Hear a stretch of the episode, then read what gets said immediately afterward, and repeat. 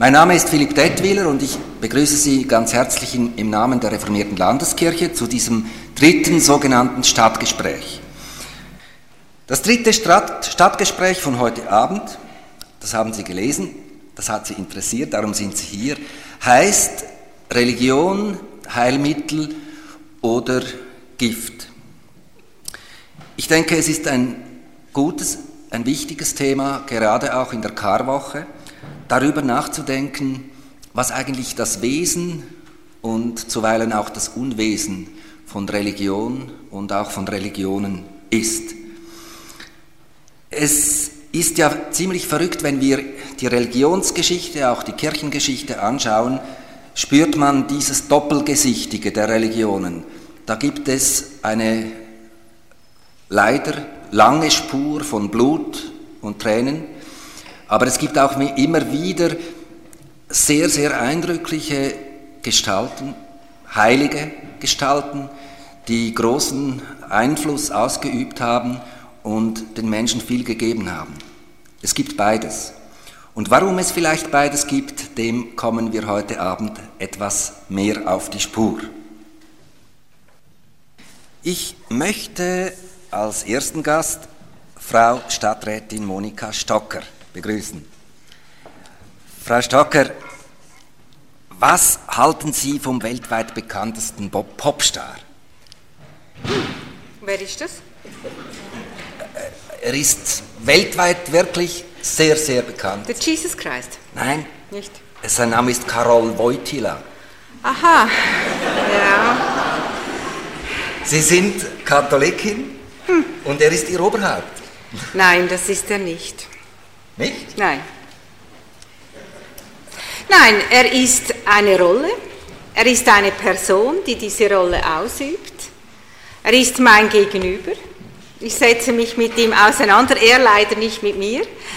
Und ähm, ja, ich schaue jetzt halt zu, wie er seinen Lebensabend verbringt. Mit einem gewissen Respekt auch? Ja, Respekt für sein Leben, ja. ja.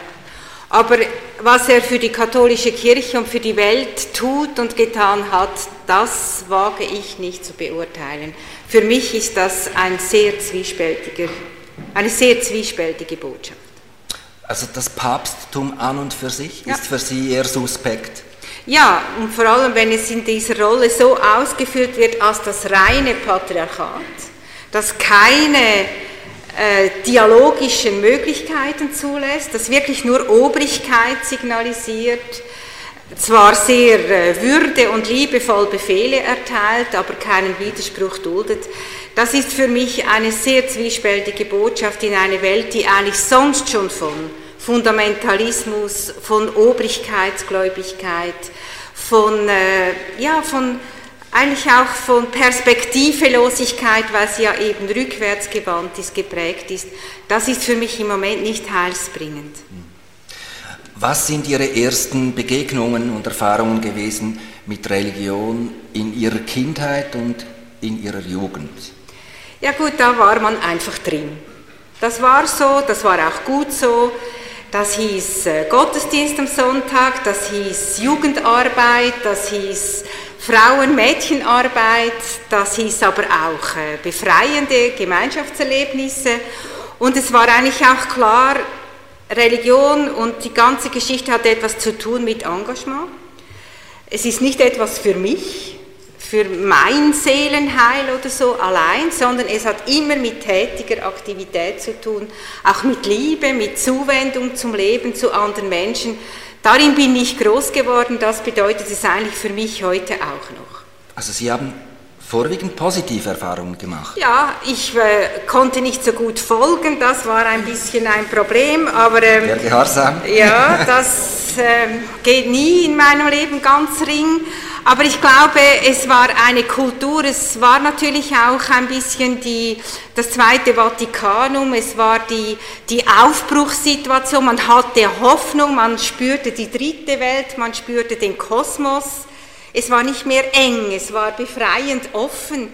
Und das war für mich positiv. Ich habe dann ja auch an äh, der Uni Fribourg studiert, im ominösen 68, wo all diese befreienden äh, Theologien, die wirklich im positiven Sinn patriarchalen Figuren auch da waren. Drittweltdiskussionen, Vietnam-Debatten, das gehörte für mich zusammen und hatte ungeheure viel Energie für das Leben, für die Zukunft, für die Befreiung. Das war wirklich positiv. Aber da gab es auch eine Bruchstelle, wo Sie sich dann zum Teil gerieben haben an der katholischen Kirche. Ja, natürlich. Ich meine, es ist einfach eines Tages nicht mehr möglich, eine Frau zu sein, eine selbstbewusste feministische Frau zu sein und katholisch. Das geht einfach fast nicht mehr. Und äh, ich bin aber noch in der Kirche, ich zahle auch noch Kirchensteuern. Äh, aber ich, wenn das nicht mehr geht, warum sind Sie nicht ausgetreten? Ich habe die Hoffnung noch nicht aufgegeben.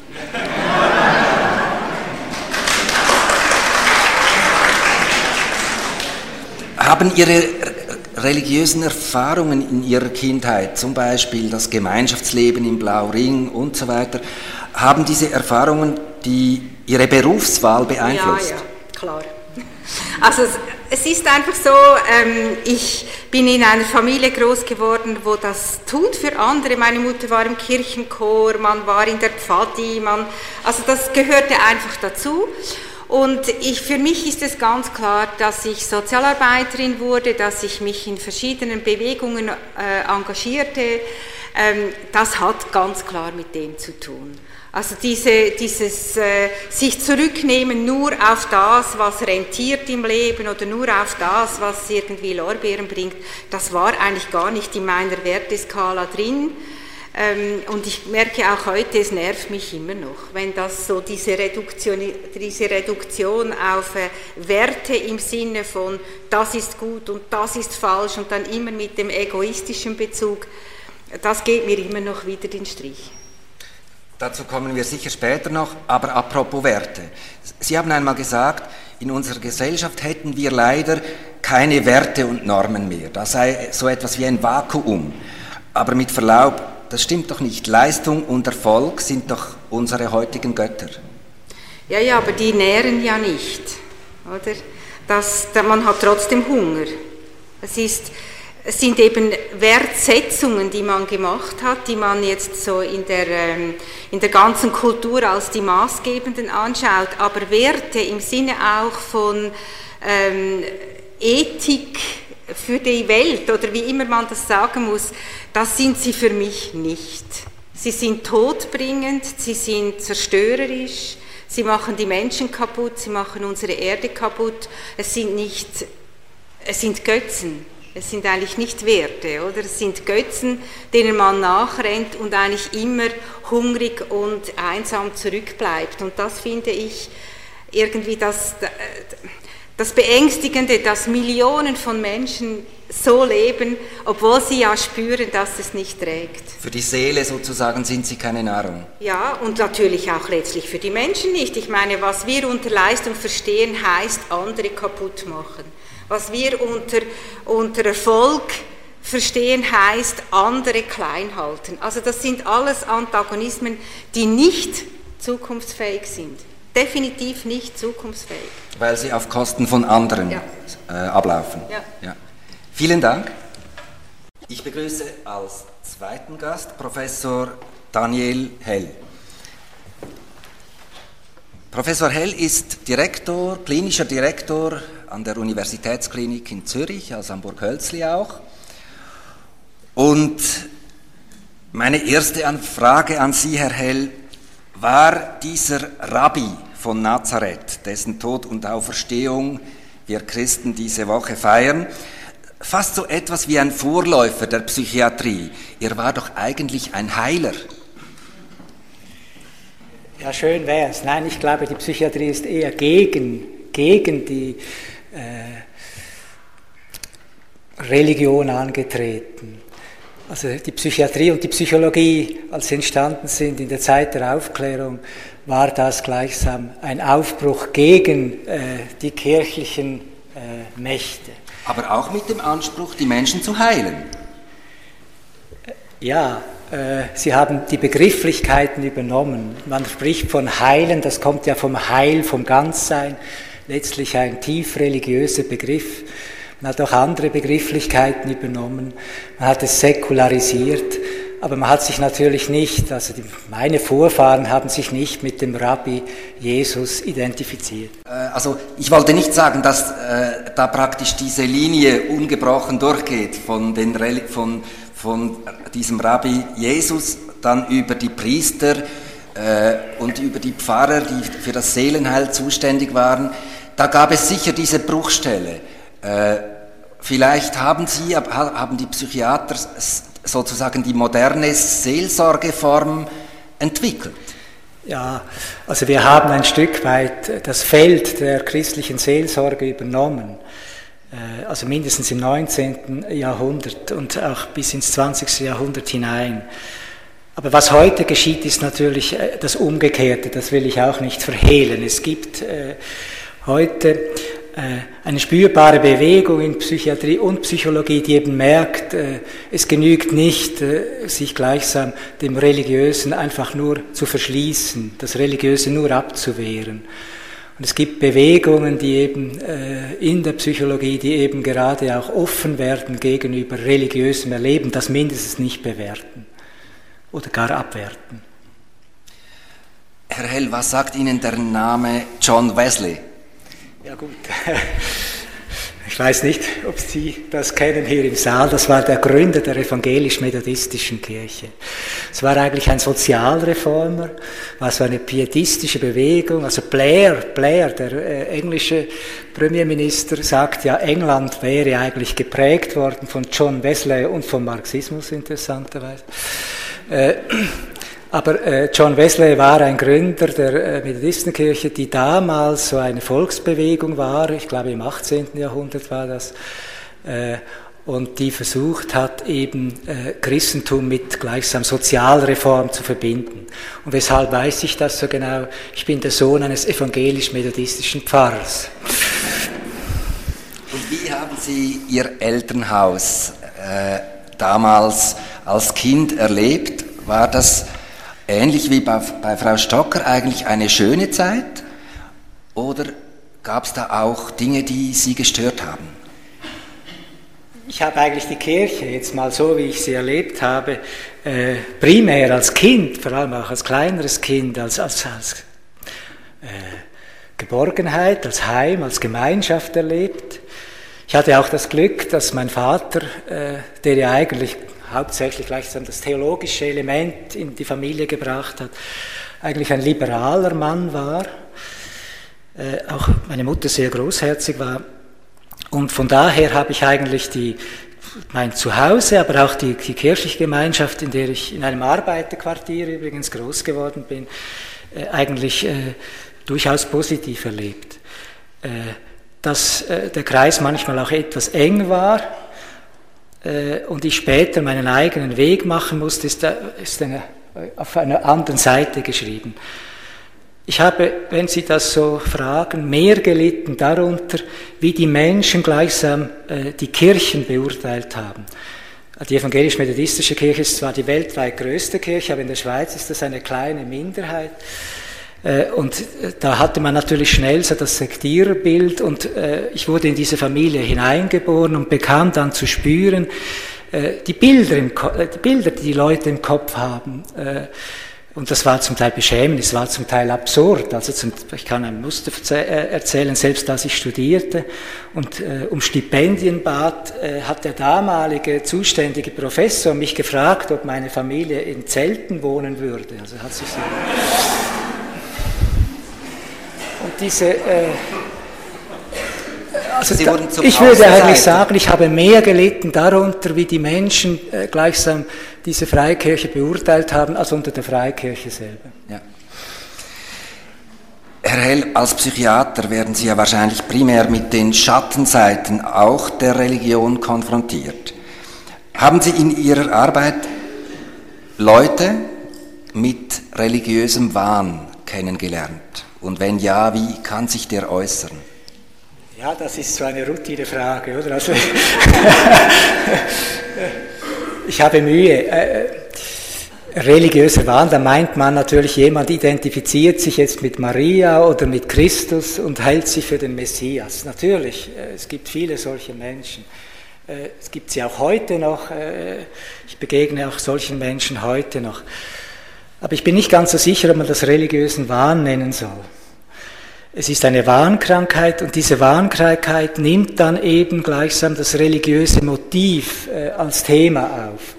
Aber nicht die Religion ist gleichsam am Grunde dieser äh, Problematik, sondern äh, die Problematik liegt in den Menschen, in ihrer Geschichte, in ihrer Disposition, darin, dass sie auch oft sehr isoliert, entfremdet sind. Und dann nehmen sie eben das zu Hilfe, was ihnen auch gelehrt worden ist, wo sie sich auskennen. Und Jesus war eben ein außerordentlicher Mann und sie identifizieren sich dann eben bis in den Wahn gesteigert mit diesem Menschen. Also die, die Religion ist nicht der Grund, sondern e-, eher eine Ausdrucksform davon, von einem anderen Grund. Ich denke ja. ja. Aber die Grenzen zwischen Weisheit und Wahn sind ja offenbar manchmal sehr dünn. Äh, der heilige Franziskus zum Beispiel, der war damals schon in den Augen von Normalsterblichen wahrscheinlich lange Zeit ein Spinner, der das väterliche Erbe schnöde verachtete. Sie haben sich auch mit so Figuren, ich sage jetzt mal solchen Spinnern, Anführungs- und Schlusszeichen, etwas auseinandergesetzt und sogar ein Buch darüber geschrieben, nämlich über die sogenannten Wüstenväter. Die haben im dritten, vierten Jahrhundert, vor allem in Ägypten und Syrien gelebt, waren das sozusagen heilige Narren. Ja, also so haben sie sich sicher nicht verstanden oder wenigstens nur zum kleinsten Teil.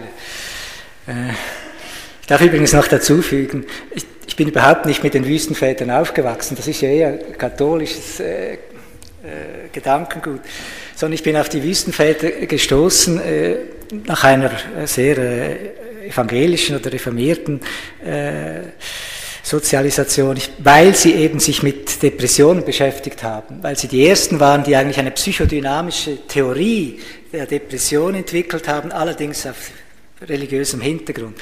Nun zu Ihrer Frage. Ich glaube, ich glaube Sie, äh, es waren Menschen, die eben äh, versucht haben, sich selber, äh, sich selber auszusetzen, also ganz mit sich allein zu sein, das durchzutragen, natürlich gestärkt von ihrem christlichen Glauben als frühe christliche Eremiten. Also die haben sich Aber es war nicht von, verrückt. Von der Welt abgesondert, sind in die Wüste gezogen, haben als Einsiedler äh, dort oder manchmal zu zweit, zu dritt zusammen gelebt, haben gefastet, haben äh, Gott gesucht, könnte man sagen, ähm, und haben sehr, sehr viel über sich selber herausgefunden. Fast ja, erstaunlich viel. Also Sie haben, meines Erachtens haben Sie Freud vorweggenommen, Sie haben auch die kognitive Verhaltenstherapie vorweggenommen, all das, was wir heute als letzte Errungenschaften äh, sehen. Ist alles in diesem Büchlein beschrieben. Äh, Sie haben das alles im religiösen Kontext gemacht, aber Sie haben eigentlich diese Erkenntnisse, die später im 20. Jahrhundert sogar heute dazukommen, zum Teil vorausgenommen. Und einfach, es war ihnen wahrscheinlich auch deshalb möglich, weil sie sich eben sich selber ganz offen und ehrlich ausgesetzt haben. Was heute ja äh, schwierig ist, aber das als Spinnertum zu bezeichnen, weil, auch, weil es Einzelne gab, die auf die Säulen gestiegen sind und da gleichsam als Säulenheilige ihr Leben gefristet haben. Das ist falsch. Übrigens sind sie auf die Säulen gestiegen, weil sie wie die Gurus heute oder so von Leuten gleichsam heimgesucht und drangsaliert wurden, dass sie sich immer weiter äh, gleichsam emporheben mussten, um, um ab, sich abzugrenzen von den Menschen, die da Rat suchten. Das ist ja das Interessante. Sie haben die Welt verlassen, sind geflüchtet in die Wüste, haben sich selber entdeckt und Gott äh, vielleicht gefunden und wurden dann dadurch erst recht zu Ratgebern, zu, zu Menschen, die, die Leute haben die aufgesucht und haben gesagt, äh, kannst du mir einen Rat geben, wie ich mein Leben gestalten soll? Also sehr ähnlich wie heute ja viele in den äh, östlichen Raum ziehen, um äh, gleichsam bei buddhistischen oder bei Zen äh, Fachleuten, sage ich mal, Hilfe und Rat zu suchen, waren so in der Zeit des untergehenden Romes eben viele Römerinnen und Römer, gingen dann in die Wüste zu diesen äh, Eremiten, um Hilfe zu suchen. Es ist etwas ganz Eigentümliches, dass die Eremiten, also dieses, dieses sich zurückgezogen sein äh, und dieses ganz für sich sein, im Grunde die Menschen immer wieder anzieht.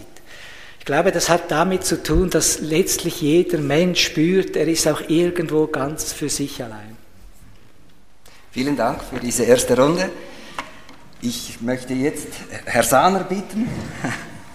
Herr Sahner, Sie sind Philosoph, freier Publizist, einer der wenigen Philosophen, die Bücher schreiben, die wir Nicht-Philosophen gut verstehen. Und äh, das ist ja nicht immer der Fall. Und Sie haben ein Buch gelesen, das die meisten, sagen wir mal, Christen westlicher Provenienz kaum verstehen, weil es ein sehr schwieriges Buch ist. Sie haben den ganzen Koran gelesen. Ja.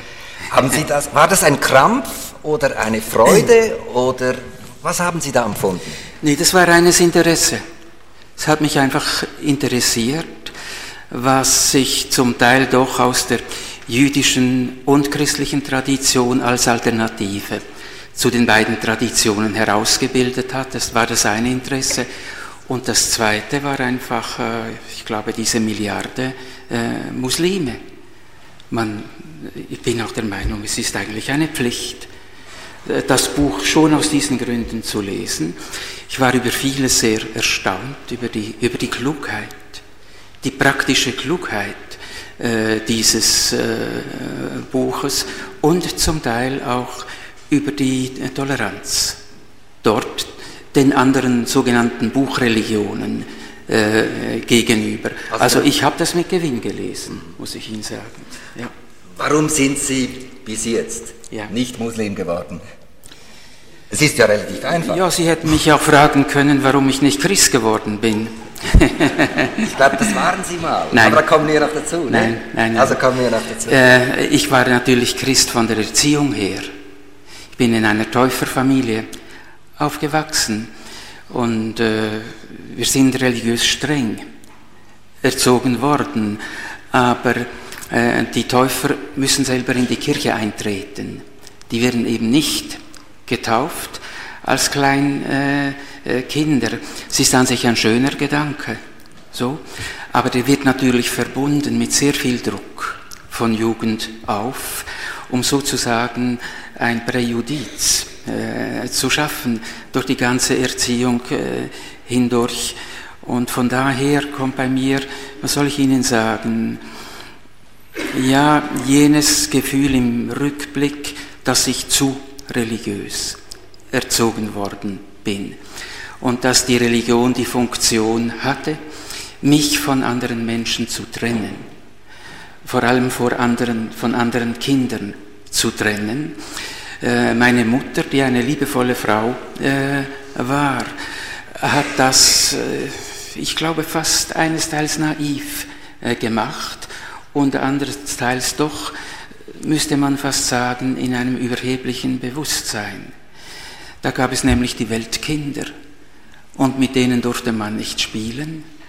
Und dann gab es die anderen Kinder, für die es keinen Namen gab, aber das waren die richtigen. Kinder oder die Kinder auf dem richtigen äh, Weg. Und das hat mich von Kind auf äh, empört. Und zwar wirklich empört hat mich das, dass man die Religion dazu benutzt, um die Welt äh, zu teilen, in diejenigen von vornherein, die selig werden und in die, die nicht selig werden. Und ich habe auch die Konsequenz daraus früh gezogen. Sie haben sozusagen ja. rebelliert gegen ja, dieses Weltbild? Ich, ich, bin nicht eingetreten. Ja in eine solche Form der Religiosität und äh, habe aber oh, aus einem ganz anderen Grund meine Kinder äh, in den Religionsunterricht geschickt.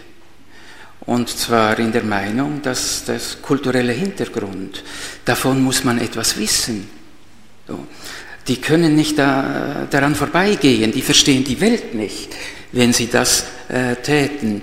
Worauf, nachdem also alle meine Kinder äh, die Schule wieder verlassen habe, ich der Kirche geschrieben äh, habe, dass ich eben nie äh, in die Kirche eingetreten sei und jetzt in Zukunft die Kirchensteuer auch nicht mehr bezahlen würde. Ich habe einen freundlichen Brief bekommen, dass ich mich täusche, nämlich allein dadurch, dass ich Kirchensteuer bezahlt hätte, sei ich in die Kirche eingetreten. Das ist wirklich wahr, die reformierte Kirche. So. Äh, ich habe Ihnen einen ziemlich bösen Brief zurückgeschrieben. So, und Sie haben es dann gelassen dabei. Ja. Kann man sagen, Sie sind sozusagen von der, äh, von der religiösen Enge ja. in den offenen Raum der Philosophie gesprungen? Äh, das kann man bis zu einem gewissen sagen, obwohl ähm, wie bei jedem Weg auch viel Zufall drin war. Aber wie ich dann die Religionsphilosophie kennenlernte. Äh, das war vor allem die Religions, die kritische Religionsphilosophie von äh, Jaspers äh, damals. Da hatte ich das äh, Gefühl, dass das ja eine größere Offenheit hat, eine größere Freiheit äh, hat. Ich fühlte mich äh, befreit und glaube, kann heute im Großen und Ganzen ohne Groll über die Religion sprechen. Was würden Sie sagen, ist der Hauptunterschied zwischen Religion und Philosophie? Ja, das ist gar nicht leicht zu sagen. So. Aber äh, es wäre besser, wenn die, wenn die, Philosophie nicht in einem religiösen Sinn glaubt. So. Vielleicht braucht sie die Vokabel äh, Gott, aber eigentlich ist es für sie ein Gedanke. Und es ist der Gedanke des Absoluten, die Frage also, kann man das überhaupt denken? Soll man versuchen, das äh, zu denken? Und die Antwort ist vielleicht die, in einem gewissen Sinn muss man es denken, weil wir sonst die Gegenkategorie, das Relative, nicht verstehen können. Wir müssen das Relative sozusagen am Gedanken des Absoluten profilieren und das Absolute können wir ein bisschen profilieren am Gedanken des äh, Relativen. Ich bin auch nicht dafür, dass man diese langen Dimensionen des Denkens kürzt.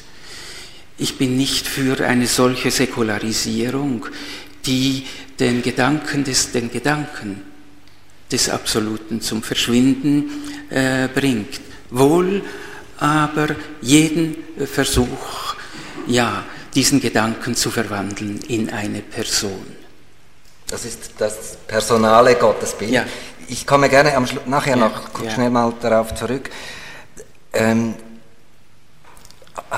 kann ich aus, Ihnen, aus Ihren Ausführungen entnehmen, dass Sie sich auch nicht als Atheist definieren? Der Atheismus ist auch ein Glaube. Ja, sicher. Äh, sicher, es ist ebenso sehr ein Glaube, dass Gott nicht ist, wie dass Gott äh, ist. Also ich würde sagen, von daher sozusagen in theoretischer Absicht nennt man das Agnostiker. Ein Agnostiker ist einer, der weiß, dass er in dem Sektor nicht weiß und nicht wissen äh, kann. Und bleibt im Theoretischen bei, äh, ja, bei dieser Antwort. Aber damit ist das Praktische, die praktische Frage nicht erledigt. Nämlich, wenn man nicht weiß, kann man sich, oder wenn man weiß, dass man nicht weiß, kann man sich fragen, was ist jetzt eigentlich in praktischer Absicht besser? Ist es besser, dass man glaubt, dass ein Gott existiert?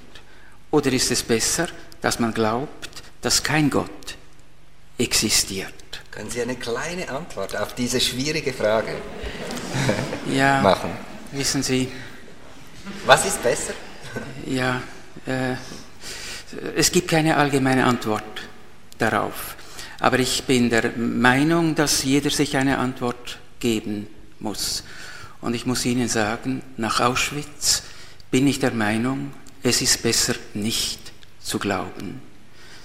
Denn wenn Gott dem zugeschaut hat, dann sind wir verloren. Vielen Dank für dieses erste Votum, Herr Sahner.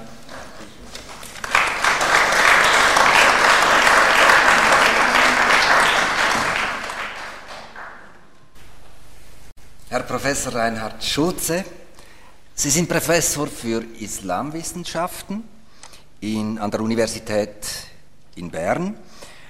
Und ich möchte auch Sie fragen, was sind Ihre ersten Begegnungen mit der Religion in Ihrer Kindheit gewesen? Waren diese Begegnungen schlecht, gut oder so ziemlich durchzogen? Die erste Begegnung war, war eine Ohrfeige.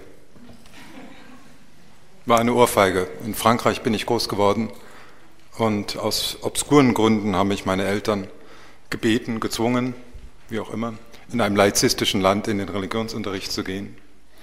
Und der Pfarrer der dörflichen Gemeinde meinte, den Kindern das Glaubensbekenntnis auf Lateinisch und Französisch beibringen zu müssen. Da das nicht so einfach war, vor allen Dingen als wenn man sieben Jahre alt ist, waren, wurden dann sofort Strafen ausgesprochen und die erste Strafe war Brille abnehmen, drauf. Das war meine erste Begegnung mit Religion. Geht's so? Das war eine ziemlich fatale erste Begegnung.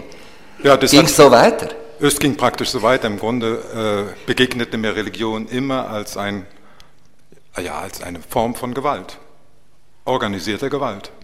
Das heißt, es waren immer Menschen da, die sich in irgendeiner Art und Weise mit der Religion identifizierten und mir zu verstehen gaben, dadurch, dass sie sich damit identifizieren, haben sie ein Recht, mir gegenüber bestimmte Formen von Gewalt anzutun.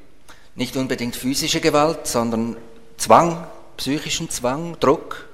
Ja, also in, in, in, der Zeit, also in Frankreich war es in erster Linie auch äh, physische Gewalt, wirklich physische Gewalt und dann aber auch ähm, ja, Strafen, äh, dass man eben dann in der Schule nicht richtig vorankam, weil man dann doch wiederum denunziert wurde, ja, der war sozusagen im Religionsunterricht nicht gut und von daher kann er dann auch in den anderen Fächern nicht gut sein. Also es war eigentlich nie ein Gegenstand positiver Identifikation. Konnte eigentlich in dieser Familie auch nicht sein. Sie haben sich dann vom Christentum in dieser Form abgewandt? Ich habe mich eigentlich nie zugewandt. Also ich meine, das steht ja dann außen vor, nicht? Dann, man lernt ja das Christentum dann kennen als eine Gewalt. Und in einer Familie, die sowieso eine sehr heterogene Beziehung zur Religion hatte, war es dann sehr schwierig, sich überhaupt positiv damit zu identifizieren. Herr Schulze, was sagt Ihnen der Name Karaben Nemsi? Ah, eine Traumfigur. Ein wunderbarer Mensch, den es nie gegeben hat. Aber trotzdem so etwas wie eine Identifikationsfigur für einen Menschen, der in der Lage ist, und das ist wirklich genial, was der konnte. Er konnte sich ja in jeder Welt bewegen. Er sprach jede Sprache, ganz egal wo er war. Er konnte Arabisch und nicht nur Hocharabisch, sondern alle 20, 25, 30 Dialekte, die es überhaupt gibt. Und er konnte den Koran besser als ein Muslim.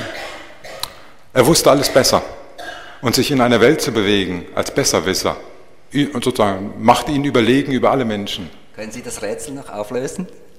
Welches Rätsel Wer, welche, das ist ja eine Kunstfigur. Das ist eine Kunstfigur von Karl May, ja. Von Karl May. Ja.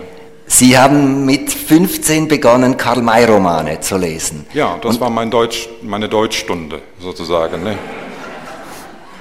Ja, ich habe mit Karl May Deutsch gelernt und äh, das bot mir dann die Möglichkeit, das war, er ist ja genial, dieser Mensch, nicht? er konnte über Sprache sich in allen Welten bewegen. Und wenn man dann nach Deutschland zurückgekommen ist und sich in dieser Welt nicht bewegen konnte, dann bot er quasi einem ein Rollenmodell an und zu sagen, ja, lern die Sprache, dann bist du frei.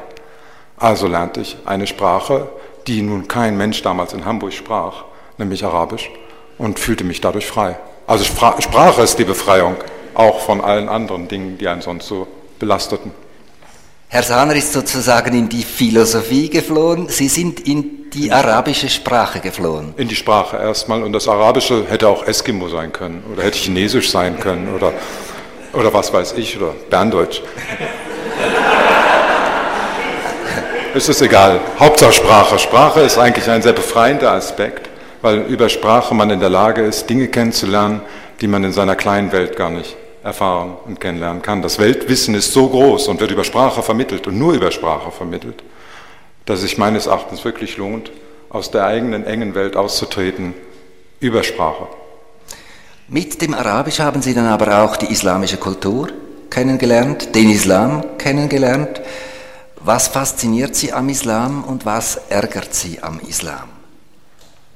Ja, also faszinieren, Religion fasziniert mich an sich Mich äh, fasziniert, wie es sein kann, dass über Jahrtausende hinweg Menschen gläubig sein können. Dass das eine Konstante in dieser Welt ist. Das fasziniert mich sehr, dass das der Fall ist. Angesichts der eigenen Erfahrung wundert es mich auch. Ja, es ist, ein, ist halt eine gemischte Situation. Ich komme einerseits aus einer jüdischen Tradition, habe eine katholische Mutter, einen evangelischen Vater, ein, bin selbst sozusagen mit dem Islam konfrontiert. Sie sehen also sozusagen alles gemischt. Und in diesem gemischtwaren Handel spielt der Islam schon eine Rolle als Religion, als letzte große Offenbarungsreligion, die sich selbst ja versteht als die Summe aller Offenbarungsreligionen und damit also auch die Fehler alter Offenbarungsreligionen auszumerzen versucht. Ich glaube, in der islamischen Tradition sehen wir das Kernproblem, das Problem von Religion an sich, sehr, sehr offengelegt und sehr klar und transparent. Also Probleme, die es im Judentum, im Christentum, in allen Traditionen gibt, sind einfach in der islamischen Tradition sehr, sehr klar und deutlich beschreibbar und verstehbar. Viele Leute im Westen äh, projizieren aber wahrscheinlich die eigenen Schwächen in den Islam hinein. Es gibt ja so etwas wie eine Islamphobie, eine Islamangst, dass eine militante Spielform des Islam äh, irgendeinmal den Westen gleichsam überrennen könnte. Ist das pure Angstmacherei oder ist das eine reelle Gefahr? Also heute leben 1,3 Milliarden Menschen. Und diese 1,3 Milliarden Menschen haben, glaube ich, nirgendwo bisher den Aufruf erlassen, die Welt zu erobern oder gar in irgendeiner Art und Weise untertan zu machen. Mit 1,3 Milliarden Menschen kann man das machen. Nicht? Das ist schon 20 Prozent, 15 Prozent der Weltbevölkerung. Das ist nicht geschehen. Es gibt ja auch diesen Missionsgedanken nicht, nicht, dass jetzt hier irgendwie gesagt wird, wir müssen alle Muslime werden. Das heißt also, diese Vorstellung, dass wir es hier mit einer fremden, uns nicht nahen Religion zu tun haben, die in irgendeiner Art und Weise uns irgendwann mal äh, ähm, in irgendeiner Art und Weise mal hm, bekämpfen würde, erscheint mir vollkommen fehl am Platz.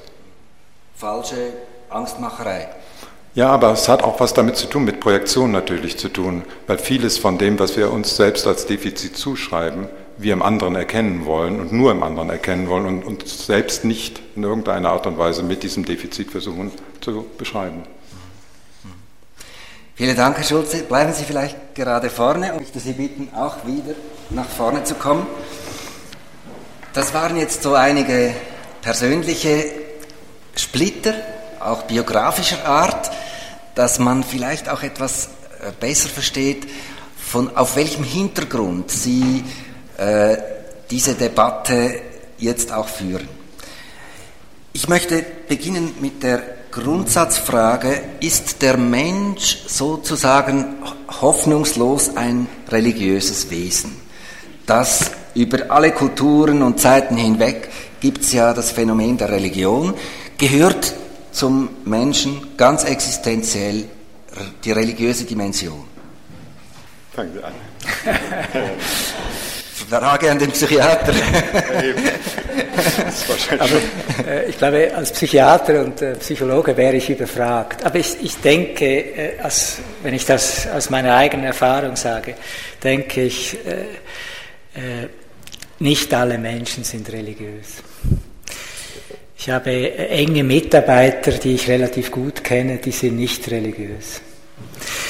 Äh, sind andere sind eben, vielleicht ist die Mehrheit religiös. Äh, und es ist ja auch gesagt worden, es gibt wahrscheinlich keine Epoche, die nicht auch Religion kannte. Und vielleicht wird es auch keine geben, die nicht auch Religion kennt. Aber äh, also ganz hundertprozentig würde ich nicht unterschreiben, alle Menschen sind religiös. Oder gibt es vielleicht einfach eine Art religiöse Sehnsucht, äh, die sich dann aber vielleicht, die keine Formen dafür findet, so keine, ähm, aber so irgendeine latente Sehnsucht. Wäre das denkbar, Frau Stocker? Davon bin ich überzeugt.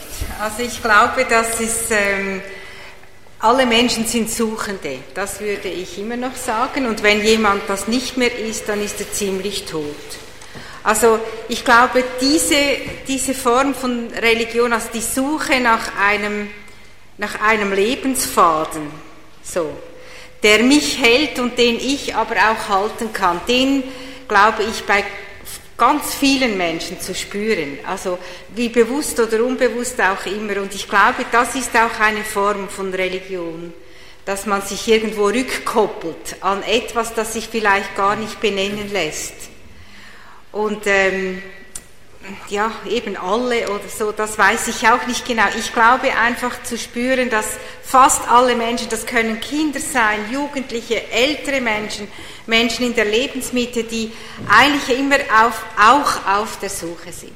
Nach irgendeinem, man kann vielleicht auch sagen Sinn, aber hinter dem Sinn steht ja dann auch ein, eine Antwort. Also es muss ja etwas kommen dort, sonst sucht man nicht mehr weiter. Und ich glaube, ich glaube, dass fast alle Menschen, ich will nicht sagen alle, das wäre überheblich, aber fast alle Menschen Suchende sind nach einem Gehaltensein. Das glaube ich, ja. Es ist ja erstaunlich, dass in unserer sogenannten säkularisierten, verweltlichten Gesellschaft nach Umfragen immer noch 77 Prozent in der Schweiz an Gott glauben und das nach Auschwitz, Herr Sahner. Wie erklären Sie sich das? Ja, erstens wollen wir die anderen äh, 26 Prozent nicht vergessen. Das ist die eine Antwort. Und das, die, die zweite Antwort ist, ich würde unterscheiden zwischen äh, Religion und religiös. Es ist nicht ganz dasselbe. Eine Religion ist ein äh, soziologisches Gebilde und ist natürlich zu einer weltlichen Macht äh, geworden. Religiös kann man auf ganz andere Weise sein gibt zum Beispiel, ich kenne Menschen, die sind, wenn man das so sagen darf, naturreligiös. Also wenn es für sie so etwas wie Transzendenz gibt, dann sehen sie das am ehesten in der Natur. Und es gibt äh, Menschen, die erleben es wieder anderswo, zum Beispiel vielleicht in der Musik. Oder äh, vielleicht in den Beziehungen, die es zwischen Menschen gibt geben äh, kann. Und so gesehen würde ich glauben, das Religiöse ist ein sehr, sehr weites Gebiet. Die Religionen sind erstarrtes Religiöses. In ein Lehrgebilde erstarrtes Religiöses. Und das ist zum Beispiel ein Grund, weshalb sie mich ein bisschen weniger interessieren, als das Religiöse mich äh, interessiert und mit all diesen Erstarrungsphänomenen ähm, in der Institutionalisierung, in der Lehre sind dann, glaube ich, auch die Phänomene der Macht und der Gewalt äh, in den Religionen äh, verbunden. Also, wenn man diese Unterscheidung äh, macht, wenn man bereit ist zuzugestehen, dass es Religiöses gibt, das nicht an Religionen und auch nicht an einen Gottesbegriff gebunden ist. Es gibt nämlich sogar Religionen ohne Gott. Äh, kann ich zustimmen, das ist vielleicht ubiquitär. In irgendeiner Form ist wahrscheinlich das, äh, ein gewisses Empfinden für etwas Transzendentes ubiquitär. Oder also überall auf der ganzen Welt ja, zu finden. Ich, ich, ist meine Vermutung. Ja, ja ist ja. meine Vermutung. Und es hängt wohl auch mit dem, mit dem Denken zusammen. Wir können nämlich sehr viel mehr denken, als wir erkennen können. Das äh, Erkennen muss vor dem Gottesgedanken Halt machen und muss zugestehen, dass es äh, dafür nicht zuständig ist. Aber denken kann man trotzdem. Fragen äh, kann man trotzdem. Und dieses nicht erkennende äh, Denken, das vielleicht am stärksten vom Staunen ausgeht über die seienden Dinge in der äh, Welt. Dieses weite und offene Denken, glaube ich, öffnet alle Dimensionen, äh, die es öffnen kann und also auch die Gedanken der Unendlichkeit und die Gedanken vielleicht der Ewigkeit. Es gibt nur einen Gedanken, den man nicht äh, positiv haben sollte, und das ist der Gedanke der Allmacht. Das ist ein kranker Gedanke. Herr Sahner, Sie haben jetzt gesagt, die Religiosität ist eine schöne Eigenschaft des Menschen. Das Denken, das Staunen für etwas, das ihn übersteigt. Aber, und die Institutionen, die Religionen sind verkrustete Gedanken sozusagen, Verwalt, ist eine Verwaltung eben ja. dieses ja. Individuellen. Ja. Herr Schulze, kann man das so zugespitzt sagen? Oder sind die Religionen nicht Hilfsmittel oder Transportmittel, die die Menschen, die die Individuen eben dazu anhalten, diese Gefühle, diese Gedanken des Individuums, äh, dass das Individuum diese, diese Dimension entdeckt? Ich glaube, jede Religion oder jeder Vertreter, jede Vertreterin einer Religionsgemeinschaft würde das bejahen. Denn wenn er oder sie das nicht bejahte, wäre die Legitimität dieser Religion sofort zusammengebrochen. Also wird immer von jeder Tradition behauptet, jede Tradition behauptet, so etwas wie ein religiöses Grundanliegen des Menschen artikulieren zu können, und zwar in der richtigen Weise. Und nur in, der, in dieser Art und Weise, wie es gemacht wird, ist die richtige Art und Weise.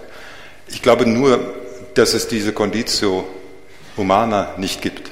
Ich glaube nicht, dass der Mensch religiös von Natur aus ist weil es den Menschen von Natur aus nicht gibt.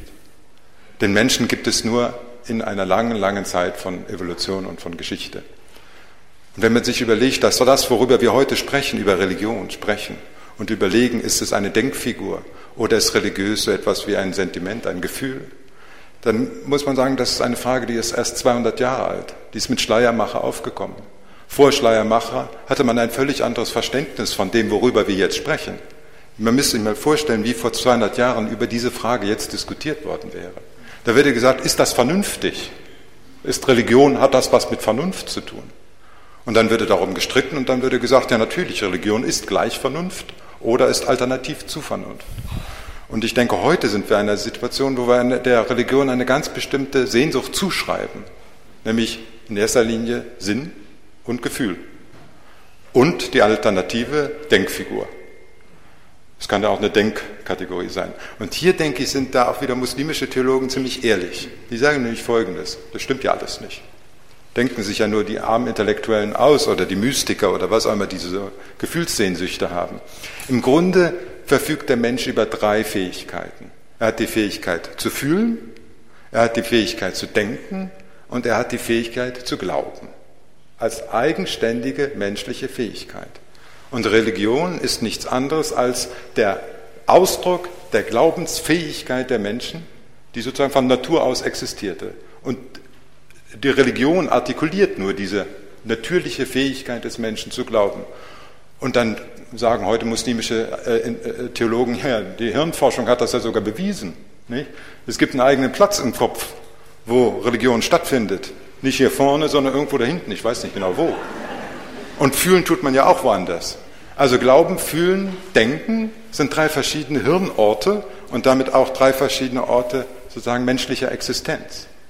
Deshalb kann Religion nicht eine Denkfigur sein. Gott ist keine Denkfigur, hat man sich nicht erdacht. Es geht nicht um Unendlichkeit, sondern es geht um diese merkwürdige Fähigkeit des Menschen, über den Glauben eine Welt sich zu erschließen, die es übers Denken und über das Fühlen nicht erschließen kann, sagen die Theologen.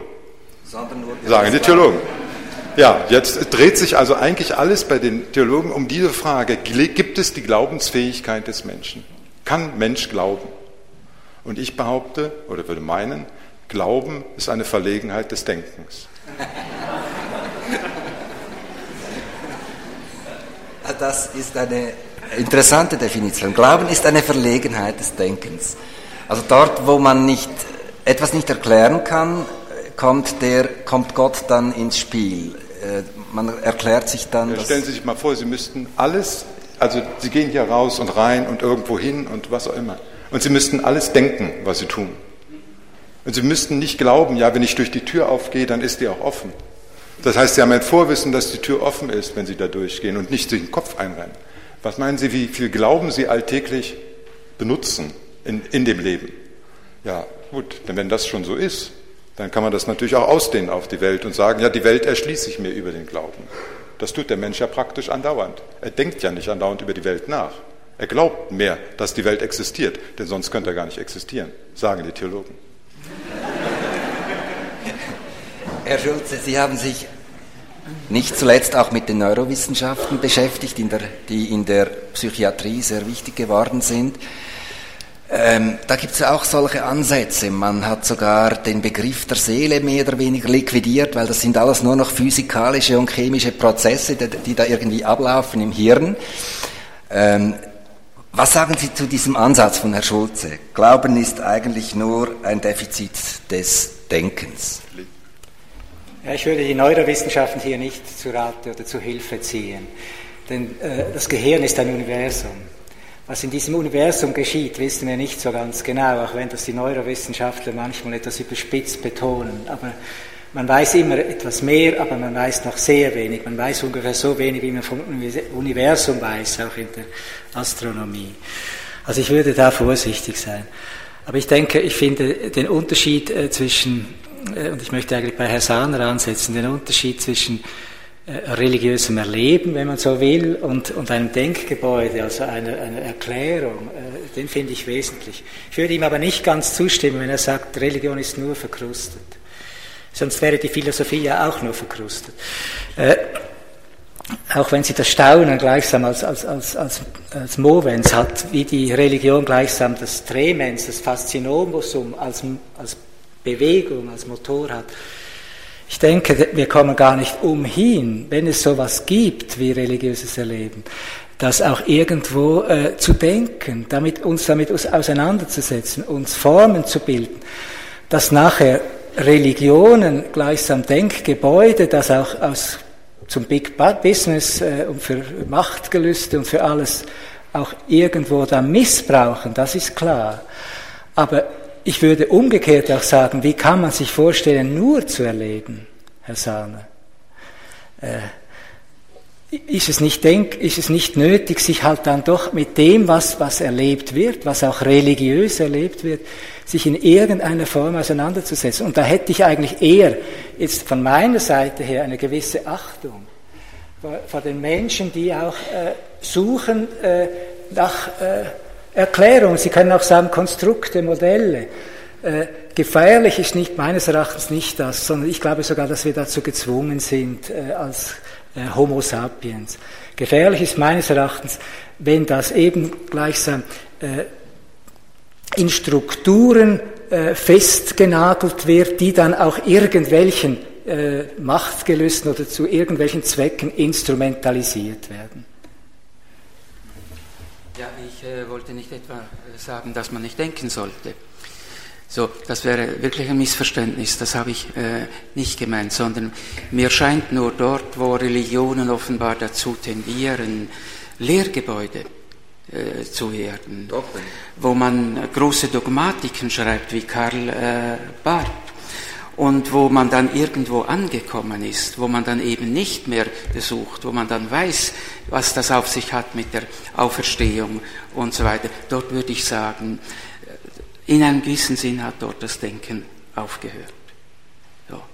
Dort ist man an ein Resultat gekommen, das hält man äh, fest und das Fach, das sich mit diesen Festhaltungen abgibt, das nennt man vielleicht dann äh, Theologie. Und dort ist ein großer Unterschied zur äh, Philosophie. In der Philosophie sind noch alle Lehrgebäude eingestürzt, aber ausnahmslos alle.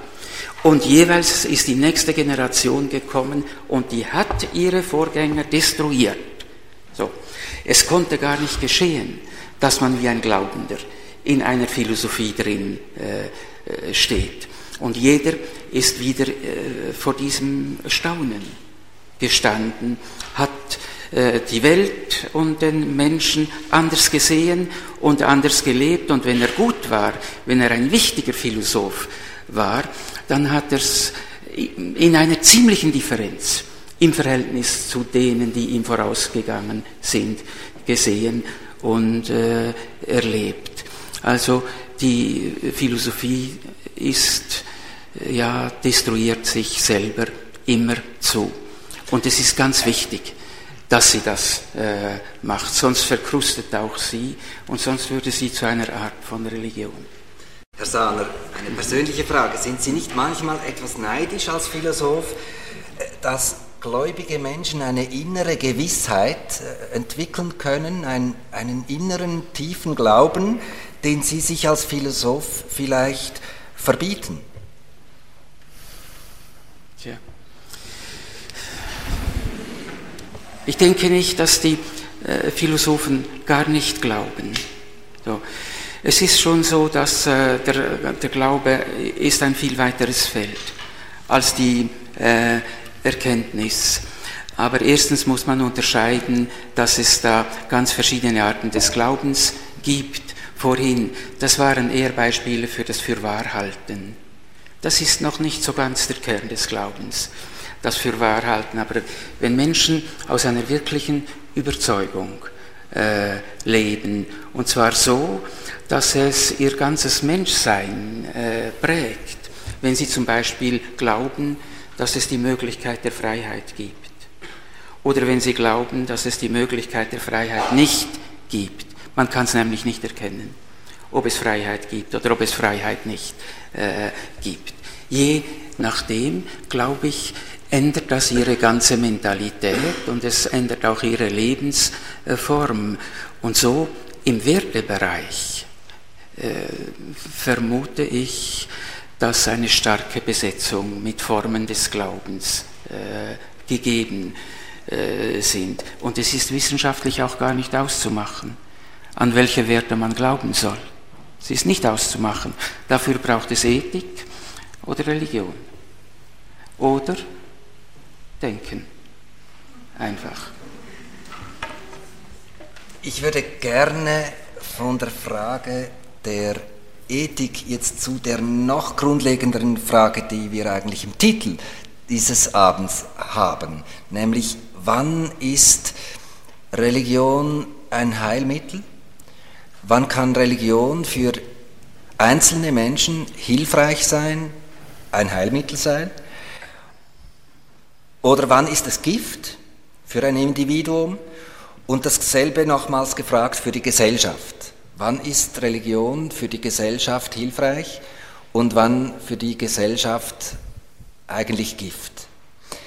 Darf ich Sie bitten, Ihre Ängste oder auch Ihre Vorbehalte gegenüber bestimmten Formen von Religion äh, zu, zu artikulieren?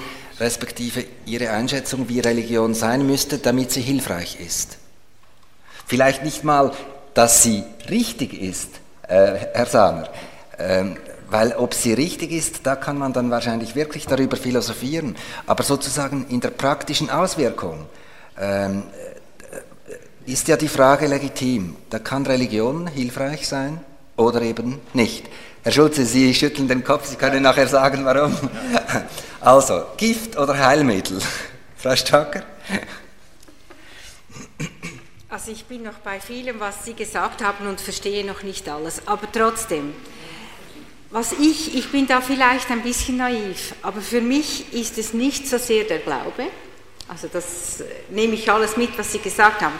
Für mich es die, sind es die anderen beiden Themen, die da kommen, nämlich Hoffnung und Liebe. Also religiös sein heißt, ein mitverantwortlicher Mensch zu sein im Zwischenmenschlichen. Und da möchte ich halt schon, dass es ein paar bleibende, verbindliche Dinge gibt. Ich möchte das nicht jeden Tag neu denken und erschaffen müssen. Ich möchte, dass es ein paar Prinzipien des Lebens, des Handelns, des Zusammenlebens, der Verantwortlichkeit gibt, die die eine Tradition haben, die Geschichte haben, die hoffentlich auch Zukunft haben. Ist vielleicht ein bisschen naiv, aber anders könnte ich nicht leben, ich muss es von mir her sagen. Ich kann auch Religiosität, nicht einfach eben der Papst oder so, das ist schon recht, aber ich brauche andere Menschen. Ich bin zum Beispiel wirklich, das ist nicht Glaube, sondern das ist Erfahrung dass ich zum Beispiel mich verbunden weiß mit ganz vielen Menschen auf diesem Planeten, die dasselbe wollen wie ich, die zum Beispiel am Frieden arbeiten, die an der, an der Menschlichkeit arbeiten, unter viel, viel schwierigen Bedingungen, als ich es zu tun versuche. Und das ist für mich tragend, so eine, das ist auch Heilmittel, gebe ich zu, da brauche ich meine tägliche Dosis, sonst reicht meine Lebensenergie nicht mehr. Also wenn ich nicht weiß, dass irgendwo in, in Malaysia eine Frau auch versucht, Nahrung, Bildung und so weiter zu schaffen für ihre Familie oder wenn ich das nicht auch im Austausch höre, wie zum Beispiel in Südamerika auch Menschen mit einer grässlichen Kirchenobrigkeit, oder? mit einer absolut grässlichen katholischen Hierarchie, versuchen Frieden und Befreiung. Und zwar handfest, nicht einfach schöne Worte, sondern handfest. Dann denke ich, voilà, das ist mir ein Heilmittel. Natürlich kann man sagen, ist Opium für das Volk, man sieht dann die Machtstrukturen nicht, die Machtstrukturen sehen wir sehr genau, weil das sind die Geschichten von unten. Die Geschichten von oben, diese Gebäude, diese, manchmal denke ich, die, ich versuche mich zu emanzipieren und sage mir, die interessieren mich eigentlich nicht mehr. Das nimmt mir zu viel Kraft, das nimmt mir zu viel Energie. Ich will die Energie dort einsetzen, wo das Leben täglich ermöglicht wird. Und das ist eigentlich für mich immer mehr eine, eine religiöse Erfahrung, ist jetzt vielleicht etwas viel gesagt, aber eine Erfahrung, die trägt, ich weiß, es gibt ganz unendlich viele Menschen, die das jetzt heute tun. Und sonst müsste man ja verzweifeln, oder? Aber dass das diese, dieses Grundwissen ist und dass das bleibt, das gab es schon, das gab es sogar während Auschwitz. Auch da gab es Menschen, die hatten das gegen Programm, sage ich jetzt, oder die, die Menschlichkeit nicht preisgegeben. Also das ist einfach das, an das ich mich halten will und muss. Es ist mein Heilmittel, wenn Sie wollen. Man kann dann über das Gift auch noch reden, aber für mich ist es die tägliche Dosis, die ich brauche an Hoffnung und Liebe. Herr Hell, wann ist Religiosität für einen Menschen hilfreich, inspirierend, tragend, ich denke, also so erfahre ich es äh, im Alltag auch, dass es Menschen gibt, die mir halt auch so das sagen, dass sie eigentlich Kraft schöpfen aus äh, ihrer, ihrer religiösen Erfahrung.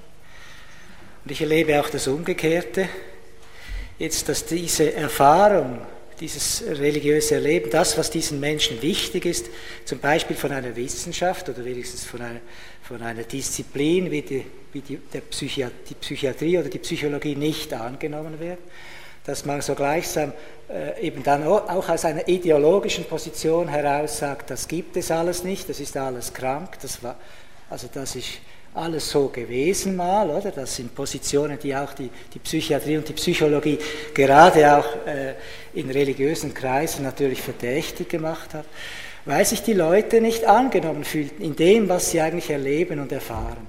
Also ich würde zuerst mal sagen, Gift ist, wenn man das, was ein Mensch erfährt und erlebt, wenn man das nicht aufnimmt und ernst nimmt. Das ist für mich das primäre Gift. Jetzt kann natürlich äh, gleichsam eine Vorstellung, auch eine Glaubensvorstellung, kann natürlich zum Hindernis werden für einen Menschen.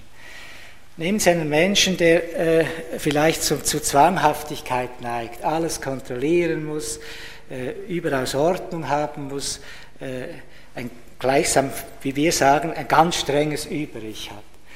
Und der hat nun auch eine Vorstellung Gottes, eines Bestrafen Gottes, der, ihn, der gleichsam für, die, für die, letzte, äh, die kleinste Ungenauigkeit ihn bestraft. Dann kann eben diese Kombination, diese Kombination von, sagen wir, Persönlichkeitsanlage, gewisse Zwanghaftigkeit und einem Strafen der Gottesvorstellung kann zu einer enormen Belastung werden. Äh, ich würde nicht sagen Gift, immer die Frage der Dosis noch, aber äh, äh, ich würde sagen, es kann zu einer enormen Belastung werden. Aber ich denke, auch diesen Menschen kann man eigentlich in der Regel nur dann helfen, wenn man auch ihr, äh, ihr, ihre Gläubigkeit oder ihr religiöses Bedürfnis annimmt und nicht nur gegen das andere ankämpft. Nicht als falsch äh, mal äh, abtischen genau. will, sondern sozusagen nur von innen heraus dann diesem Menschen man helfen kann. Genau. Ja. Herr Schulze, ist eine, ein Problem, ein Grundproblem der Religionen vielleicht auch, dass sie Herr Sahner hat es angetönt, auch erlebt in seiner Kindheit, dass sie immer schwarz-weiß, dazu tendieren, immer schwarz-weiß zu malen. Da Gott, da der Teufel, da die Gläubigen, da die Ungläubigen, da die Reinen, da die Unreinen. Liegt darin eine Gefahr oder sogar ein Gift? Also erstmal, es sind ja die Menschen, die die Welt mittels der Religion schwarz-weiß malen. Mhm. Religion an sich existiert nicht außerhalb des Menschen. Der Mensch ist, der über Religion sich die Welt erschließt. Das heißt, es gibt dann nicht die gute Religion und die böse Religion. Also, wie oft gesagt wird, es gibt ja noch den guten Islam und den bösen Islam. Also diese Schwarzmalerei in Bezug auf Religion, die wir tun, und die letztendlich auch mit der Frage verbunden, ist es Heil oder Gift, führt eigentlich zu einer falschen Perspektive, weil wir denken, dass die Religion an sich, so wie wir sie kennen, die Tradition, über einen guten oder einen negativen Kern verfügt, der dann nur mal zufällig den einen Menschen positiv, den anderen Menschen negativ betrifft. Interessant ist ja, dass wir heute Religion messen, ob sie gut oder schlecht ist. Beispielsweise mit der Kategorie Menschlichkeit. Ist eine Religion menschlich? Und dann sagen wir, ja, dann ist sie gut. Und wenn sie die Menschlichkeit artikuliert, kann man sich mit identifizieren. Ist das falsch? Ich glaube, das ist falsch. Und warum? Ich glaube nicht, dass es darum geht, die Religion zu messen mit Begriffen. Es ist interessant, dass das gemacht wird. Dass es auch Begriffe sind, die gar nicht aus der Religion kommen, sondern aus der Religionskritik kommen. Nicht? Seit wann fragen wir überhaupt oder messen wir Religion danach, ob sie menschlich sind? In den Kreuzzügen wurde das nicht gefragt, nicht? sondern im Gegenteil. Da war also die Frage, ist Religion Kraft, Macht? Im 16. Jahrhundert ging es um die Frage, wie kann sich Religion als Macht im Leben etablieren? und nicht um Brüderlichkeit, Schwesterlichkeit, Menschlichkeit oder was auch immer. Liebe spielt überhaupt keine Rolle, taucht im 17. Jahrhundert als Thema wieder auf. Dann wird Religion gemessen. Interessant ist ja, dass Menschen offensichtlich nie in der Lage waren oder nie bereit waren, Religion an sich zu akzeptieren, sondern sie maßen immer Religion mit Begriffen, die außerhalb der Religion standen und an die Religion herangetragen wurden, und dann, um dann zu entscheiden, ja, das ist gut oder das ist schlecht. also kann Religion heil sein, ein Heil bringen, kann sie heilsam sein? Nein, die, andere, die Frage muss da sein, wollen die Menschen Religion nutzen, in, um sich selbst zu heilen? Das heißt, sich selbst in einen Heilzustand zu versetzen. Mohammed Atta, der da in die World Trade Center geflogen ist, hat in seinem Pseudotestament geschrieben, dass das für ihn eine Erlösung ist, ein Heil ist, was er da macht. Für ihn subjektiv. Das heißt, für ihn ist es subjektiv Wahrheit und ein Heil. Können wir dann sagen, das ist für ihn jetzt falsch, dass er das tut? Wir messen es von außen und sagen, das ist, kann nicht das Heil sein, weil du damit 3000 Menschen oder so etwas umgebracht hast. Aber es gibt doch das heißt, wir haben Maß von außen, wonach wir entscheiden, ob etwas heilsam ist oder ob etwas Gift ist. Aber Nicht die Religion an sich schafft das. Aber das ist doch ein legitimer Maßstab, dass man fragt, ist diese Religion, diese institutionalisierte Form von Religion leidbringend ja, oder leidvermindernd zum nein, Beispiel? Nein. Gewaltbringend Herr oder nicht? Das können wir nicht sagen. Wir können nicht sagen, dass eine Religion danach bemessbar ist. Es sind die Menschen, die das tun. Sie fragen einen muslimischen Theologen heute, irgendeinen Theologen, wie, wie siehst du es mit der Toleranz oder mit dem Heil oder was auch immer, gibt er eine große, lange Antwort. Sie treffen zufällig einen Theologen, der macht negative Theologie. Der sagt also, wir können über Theologie kann nur eine Nichtaussage über Religion enthalten. Aus bestimmten Gründen. Es gibt keinen Gott. Anfang des islamischen Glaubensbekenntnisses, außer Gott. Zweiter Satz davon. Nee? Aber der erste Teil ist wichtig, negative Aussage. Es gibt keinen Gott. Und daraus müssen wir sozusagen unsere Erkenntnis schöpfen. Ja, dann sind Sie mit dem konfrontiert. Wie wollen wir denn beurteilen, ob eine Religion sozusagen auch mit bestimmten uns allgemein geltenden Begriffen konform geht oder nicht konform geht? Das sind die Menschen, die das tun. Die Menschen, die, die diese Tradition nutzen, in irgendeiner Form auch immer, um ihr subjektives Anliegen zum Ausdruck zu bringen. Und das kann verbrecherisch sein und das kann dann Gift sein, aber es sind die Menschen, die die Giftspritze setzen. Oder es kann jemanden anderen also das größte Glück bringen, indem also auch meinetwegen soziale äh, Fürsorge gemacht wird, Altensorge gemacht wird, was weiß ich, wo Religion einen immensen heilenden Wert hat. Klar, die Akteure sind dann immer die, die Akteure Menschen. sind den Das Menschen. ist schon klar. Und ohne Akteure. Aber die Frage des Guten und Bösen, dieses harten Trennens, die Sie, Herr Sahner, zum Teil in Ihrer Kindheit schon erlebt haben, diese, das Problem der Ausschließlichkeit, dass nur wir auf dem richtigen Weg sind, äh, ist das nicht eines der Probleme der Religion?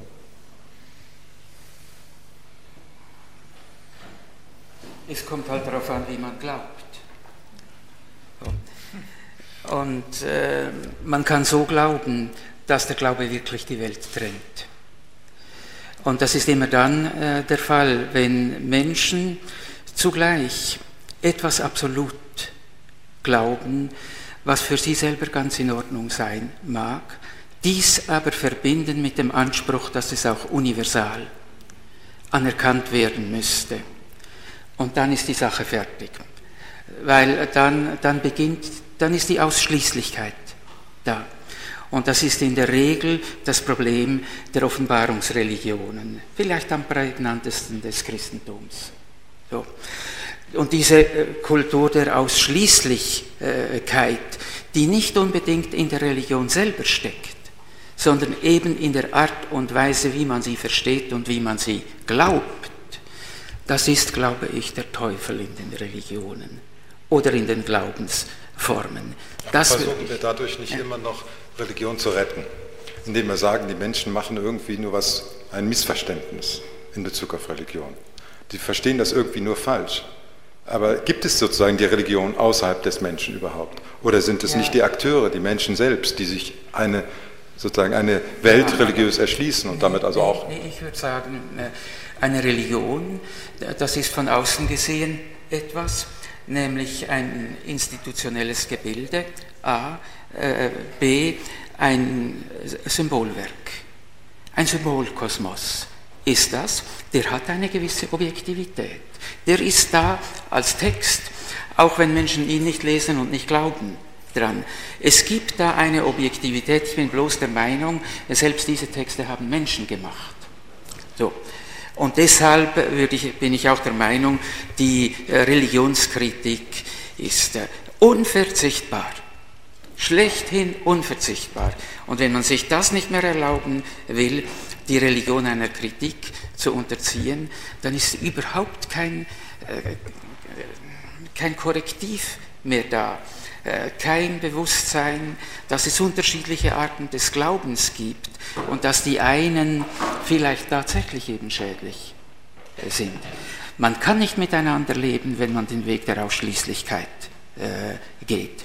Und das würde für mich zum Beispiel würde es, würde es bedeuten, dass diese alte äh, Tradition der Ausschließlichkeit, die muss überwunden werden. Die muss aufgegeben werden. Aber ich sage damit nicht, dass ich dem Individuum etwa das Recht abspreche, dass es in einem absoluten Sinn einen Glauben hat. Das ist in Ordnung. Nur die zusätzliche äh, Universalisierung, das ist nicht in Ordnung. Ja. Ja. Ja. Vielleicht dazu ich stimme völlig zu, also dass alles kritisierbar sein muss, dass alles hinterfragbar sein muss. Dem stimme ich eigentlich zu. Umgekehrt erlebe ich natürlich Menschen, die eben einer Symbolwelt verlustig gegangen sind und es sind immer mehr. Und ich würde eigentlich die Kraft, auch übrigens jetzt der Religion, nicht nur des religiösen Erlebens, der Religion auch darin sehen, dass sie den Menschen Symbole zur Verfügung stellt, de, nach denen sie sich richten können. Das ist eine andere Welt. Das ist nicht diese äh, gleichsam Hirnwelt, also die Neuronenwelt und die Stoffwechselwelt, sondern die Symbolwelt ist eine, eine andere Welt, eine nicht physikalische Welt, wenn Sie so wollen, die wir Menschen zur Verfügung haben. Und hier spielt meines Erachtens religiöse Vorstellung für die Menschen eine mitentscheidende Rolle. Ich sage nicht, es sei ausschließlich, aber eine mitentscheidende Rolle. Und was wir, glaube ich, in unserer Zeit begegnen, jedenfalls was mir im Alltag passiert, ist, dass Menschen immer weniger auch solche christlichen oder, oder religiösen Symbole zur Verfügung haben und zu fast archaischen Symbolen zurückgreifen. Und sich natürlich auch ein Stück weit in der Identität verlieren. Wir haben ja immer mehr Identitätsprobleme. Äh, und ich glaube, dieser Aspekt äh, auch der Religion, jetzt nicht nur des religiösen Erlebens, sollte man vielleicht auch beachten, wie Sie das kurz erwähnt haben. Ja, wenn ich noch gerade etwas dazu sagen darf, eben das, was mich zum Beispiel sehr beeindruckt äh, an den Religionen oder an den religiösen Menschen jetzt, das ist das unglaubliche Umfeld von Kunst. Also die, die Kirchenmusik etwa, der, der, Kirchen, der Kirchenbau, äh, die Malerei, zum Teil auch äh, die Dichtung, Kunst in höchster Form. Und ich frage mich manchmal, muss, eben, muss nicht doch etwas dahinter sein? Dass Menschen, ja, dass Menschen diese Fähigkeiten hervorgebracht haben, dass sie ein ganzes Leben daran gesetzt haben, um ihren Glauben mit der Schönheit in einer Weise zu verbinden, wie man dann davon eigentlich gar nicht spricht. Es ist nämlich ein unglaublicher Luxus um die Religionen herum gebaut worden und, und nicht nur ein kapitalistischer Luxus, äh, sondern äh, Luxus vom Feinsten, das es gibt, Kunst. Vielen Dank, Herr Sahner. Ich möchte eine letzte kleine Schlussfrage stellen. Es ist schon relativ spät. Ich möchte Sie fragen, wie müsste sich die reformierte, es ist sozusagen eine Frage an die, an die Veranstalter, an uns selber da von der Kirche, wie müsste die reformierte Kirche sich reformieren, dass sie wieder verstärkt inspirierend wäre, ich sage es jetzt trotzdem, ein Heilmittel wäre, und nicht einfach ein Schlafmittel, sagen wir mal etwas zugespitzt. Was würden Sie sich wünschen von der Kirche, vielleicht auch von der reformierten Kirche, aus ihrer je unterschiedlichen Position?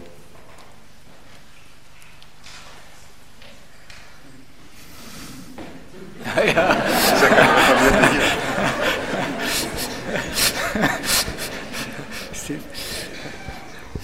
Soll ich es zurückgeben? also ich, ich, kann es ja versuchen. Ja. Ist zwar immer ein Schwächezeichen, oder? Wenn man das Schweigen nicht aushält in der Gruppe, oder? Ist das immer ein Schwächezeichen? es, also ich, ich denke, zum einen würde ich mir eigentlich wünschen, was ja auch äh, mindestens teilweise geschieht, dass sie dieses, äh, was äh, als Hoffen und äh, Lieben bezeichnet wurde. Also dass sie dieses sozialreformerische Element, auch dieses äh, halt, äh, letztlich altruistische Element äh, hochhält oder, also, oder, oder noch ausbaut. Und dann würde ich mir wünschen, äh, aber das persönlich in dieser Zeit, dass man vielleicht noch mehr Mut hat zum Authentischen, vielleicht eher auch mehr Mut hat zum, zum gleichsam erleben, auch das authentisch erleben, was, was ein Mensch erlebt und vielleicht etwas weniger Theorie darum herum. Mehr religiöse Erfahrung und nicht nur äh, abstrakte Theologie. Ja. Vielen Dank. Frau Stacker? Ja, ich möchte natürlich, dass es Orte gibt, an die Menschen gehen können oder wo sie etwas erfahren, begegnen können. Ich glaube, diese Orientierungslosigkeit in den Werten und, und, und äh, überhaupt, das hat auch mit der Beheimatung zu tun. Ich meine, diese globale Geschichte, die wir da zelebrieren, das braucht ja eine Heimat. Und wenn wir den Heimatbegriff einfach äh, irgendwie so, ja, politisch ist das ein ganz gefährlicher Begriff, oder? Und der, hat, der ist gefährlich, weil es diesen anderen Ort zu wenig mehr gibt für die Menschen, wo sie, wo sie sein können, wo sie hingehen können und wo irgendetwas auch möglich wird, ohne dass es gleich vereinnahmend und, und so ist. Also ich wünschte mir eben von den Kirchen, Sie haben die schönen Räume gesagt, das ist natürlich wirklich auch ein, ein Potenzial, wie das so neudeutsch heute heißt, nicht eine Ressource, die man auch nutzen könnte für weiß Gott was alles, oder? Ich hätte da tausend Ideen. Also das, das glaube ich ist ein Teil und das andere ist, ähm, natürlich soll und müssen wir alles hinterfragen, alles kritisieren, was aber nicht heißt, dass alles beliebig ist. Ist unglaublich, was wir heute zur Beliebigkeit erklären. Das macht uns kaputt. Und ich suche nicht das Dogma und die zehn Gebote und dann eine akribische Umsetzung oder so, aber es gibt auch Dinge, die hat auch die Aufklärung gebracht, die hat auch die Menschenrechtsgeschichte gebracht, die sind nicht immer wieder beliebig. Sie sind immer wieder zu hinterfragen auf den Kontext und so weiter, aber nicht beliebig und ich denke, das wünschte ich mir, dass die Kirche, aber auch andere Stimmen diese, also diese Beliebigkeit, ein, der, dieser Beliebigkeit ein bisschen etwas entgegenstellen. So. Dass sie offen ist, aber nicht beliebig, so. sondern ab und zu vielleicht auch mal dezidiert. Ja, ja, ja. auch auf den Tisch klopft, oder? Ja. Mhm. Herr Sahner? Äh, an drei äh, Dinge würde ich denken. Das eine ist auch für mich das sozialreformerische, also einfach die praktische äh, Arbeit. Im Hintergrund doch auch eine äh, große Tradition. Das zweite ist für mich die Kunst. Eine so große Tradition in den Kirchen und fast vergessen heute. Und das dritte ist ganz bewusst Kontakt aufnehmen mit Menschen, äh, die ich aus anderen Religionen. Nicht tolerant sein, weil Toleranz ist immer ein Verhältnis von oben nach unten. Derjenige toleriert bestimmten Inhalt der Toleranz, sondern differenzverträglich werden. Also den Sinn wecken für das Anderssein und das Andersglauben äh, des anderen. Das halte ich im Augenblick für das Wichtigste. Die Achtung vor denen, die anders denken und anders glauben. Und anders glauben. Ja. ja. ja. Mhm. Vielen Dank. Herr Schulze, ich weiß gar nicht, Sie sind so kritisch gegenüber der institutionalisierten Religion eingestellt, dass ich gar nicht weiß, ob Sie da Wünsche haben an die oh, reformierte Kirche. Aber sicher, ich habe einen großen Wunsch, auch gerade an die reformierte Kirche gerichtet. Ich wünsche ihr erstmal sehr viel intellektuellen Mut und intellektuelle Offenheit und intellektuelle Diskussion und nicht den Rückzug allein auf die Frage, wie organisiere ich meine Lebenswelt und wie mache ich meine Welt verträglich. Der Mensch ist auch ein denkendes Wesen und nicht nur ein religiöses Wesen. Und der Gedanke und das Denken der Welt, der Spaß, die Welt zu sehen, die Freude, die Welt zu sehen, nicht nur über Kunst, sondern auch über die Fähigkeit, mit der Welt umzugehen, das ist meines Erachtens Bestandteil auch von allen religiösen Institutionen. Und das wünsche ich gerade auch der reformierten Kirche, dass sie diesen Spaß am Denken zurückgewinnt. Und äh, der zweite Punkt, den ich der reformierten Kirche gerne wünschen würde, wäre eine selbstbewusste Vertretung der Solidarität. Solidarität, die zunehmend wieder zurückverlagert wird, privatisiert wird in dieser Gesellschaft, wo der Staat sich zurückzieht, das fordert die Kirchen heraus, ihren Platz zu finden, eine Solidaritätsform zu entwickeln, die zeitgenössisch ist und die nicht etwas altbehäbisch daherkommt. Das heißt, auch hier neue Formen von Solidarität mitzuentwickeln helfen, die den Prozess der Veränderung in dieser Gesellschaft mit sich trägt. Und Solidarität darf ich noch nachfragen. Das verstehen Sie im Sinne von sozialem und politischem Engagement für diejenigen, die ja. immer mehr an den Rand gedrückt werden. Ja, also Solidarität ist für mich die Conditio humana, nicht der Glauben, die Solidarität. Und Religion kann Ausdruck dieser Solidarität sein oder kann sich gegen diese Solidarität wenden. Und Religion ist dann erfolgreich und kann gut ethische Werte setzen, wenn sie in der Lage ist, diese Solidarität bestmöglich unter den bestimmten Bedingungen zu, auszudrücken und den Menschen zu vermitteln. Und Solidarität bedeutet niemals Ausschluss, sondern immer Einschluss im, äh, unter den Bedingungen der Verschiedenheit.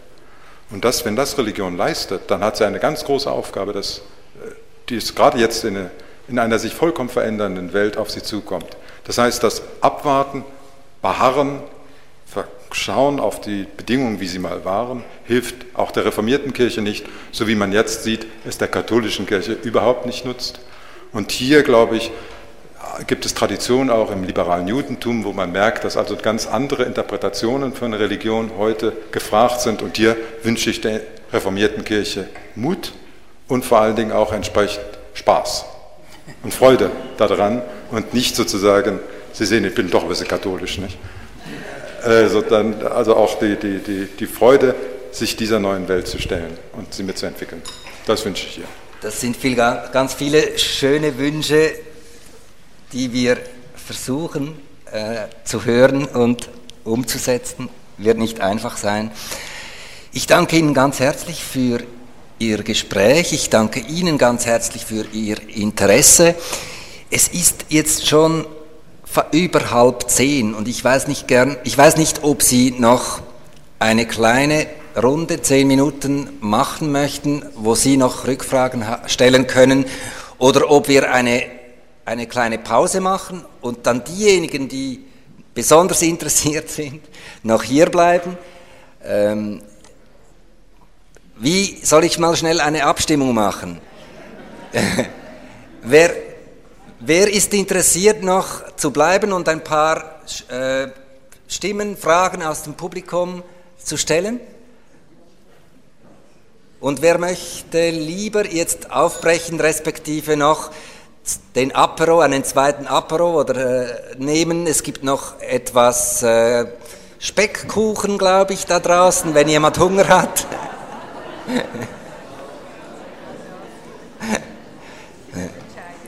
Also, ich entscheide. Ähm, ich schlage vor, dass Roland van Straten einen ganz kleinen Schlusspunkt setzt, einen musikalischen. Und ich schaue dann exakt auf die Uhr. Acht Minuten öffne ich noch ins Plenum und dann ist Schluss und Sie sind dann eingeladen, noch etwas weiter zu diskutieren, hier an den Stühlen, an den Tischen, äh, mit einem Glas Wein oder auch nach Hause zu gehen oder auf den Zug. Diejenigen, die bereits jetzt gehen müssen, weil eben zum Beispiel der Zug fährt, denen danke ich ganz herzlich fürs Kommen und wünsche Ihnen noch einen guten Abend.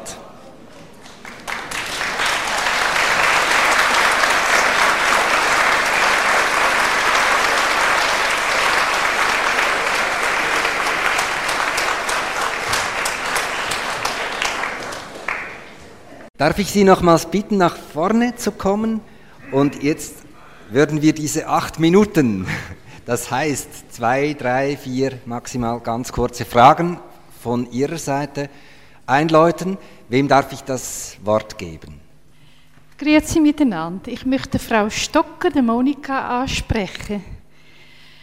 Äh, du hast über Orte äh, von der Heimat geredet und nein, wir beheimatet sein. Würdest du dich auch wünschen, zum Beispiel da in Zürich, ein neues Gebäude zu bauen für eine Frauenkirche? Da wären die Männer nicht ausgeschlossen. Aber da können wir eben die Symbolik stehen lassen, als immer umeinander zu reisen zu müssen. Sehr konkreter Wunsch, Frau Stocker. Ihre Frauensolidarität. Macht das Sinn? Oder? Ich würde lieber eine Kirche übernehmen, als eine neue zu bauen. Und Frauen sind Kirche. Wir, äh, wir müssen eigentlich auf gar nichts warten. Ich glaube, wir müssen eine übernehmen.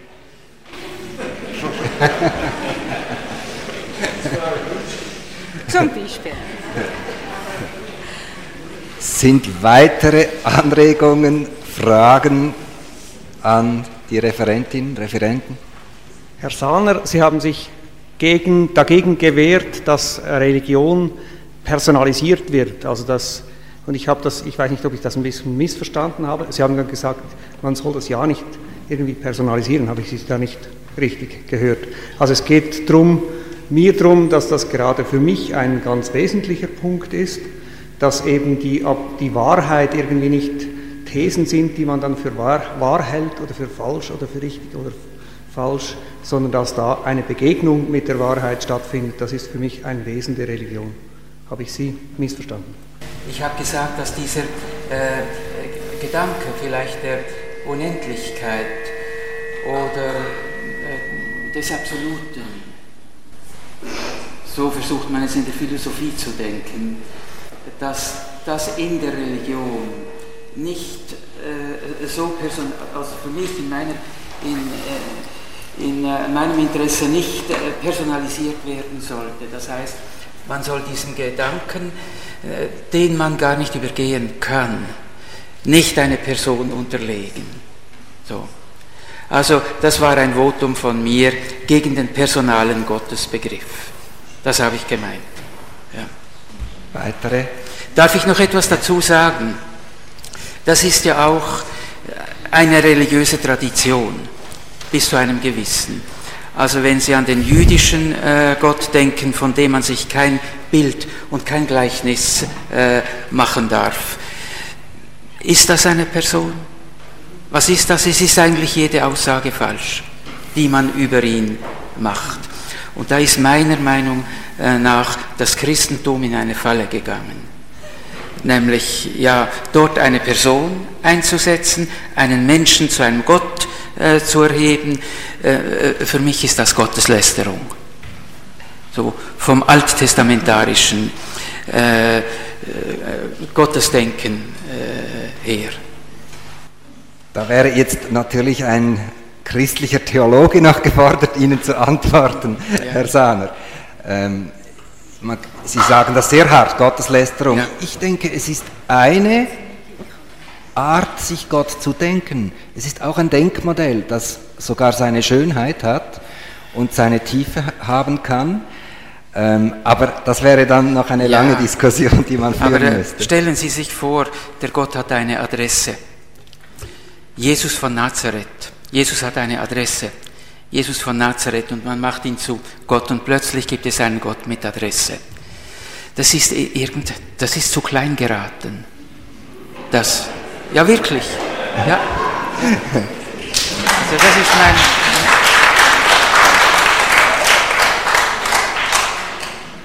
Ja, hier könnte man auch an den Buddhismus erinnern, der in der Diskussion heute Abend viel zu kurz kam und eine der wichtigsten Religionen ist. Da braucht es auch keine Person und keine Adresse. Äh, aber ich habe eine andere Frage eigentlich im Sinne gehabt, äh, die Rückbesinnung auf die Ursprünge der Religion bei den Naturvölkern, ja, die Stämme im Urwald. Was war eigentlich der Sinn der Religion von Anfang an? Also sich eine gewisse Sicherheit zu verschaffen gegen Geister, Geister der Verstorbenen, gegen die Mächte der Natur, gegen höhere Mächte, die man nicht erkannte. Meine Frage ist eigentlich die, wie weit wirkt das heute noch nach? Ich glaube, es wirkt sehr viel stärker nach, als wir denken. Ich habe eine böse Vermutung, nämlich, dass die Absicht politisch war. Und ich glaube, man kann das äh, im jüdischen Volk ganz gut sehen. Da hat Moses diese Religion äh, gestiftet und ich glaube, um diesem Volk einen Zusammenhalt äh, zu geben. Die haben, alle Religionen haben auch eine politische Funktion. Ausnahmslos alle. Und werden politisch instrumentalisiert und instrumentalisieren ihrerseits das Politische für äh, äh, sich. Ich glaube, das ist religionsgeschichtlich schon umstritten. Also es gibt natürlich auch die, die kleinen Gruppen. Also man muss jetzt nicht gerade an das Volk äh, Israel denken. Es, es, gab, es gab natürlich kleine äh, Völkerstämme, ja kleine Clans, die hatten eigentlich auch religiöse äh, äh Impulse. Und da war, die Religion hatte auch da, was jedenfalls sagt, sagen das Religionswissenschaftler, eine gleichsam ortende Funktion. Es war eine Ausrichtung. Eine Ausrichtung gleichsam, also hier bin ich zu Hause, hier ist der Pfahl etc. Aber das muss man vielleicht nicht gerade in die großen politischen Zusammenhänge stellen.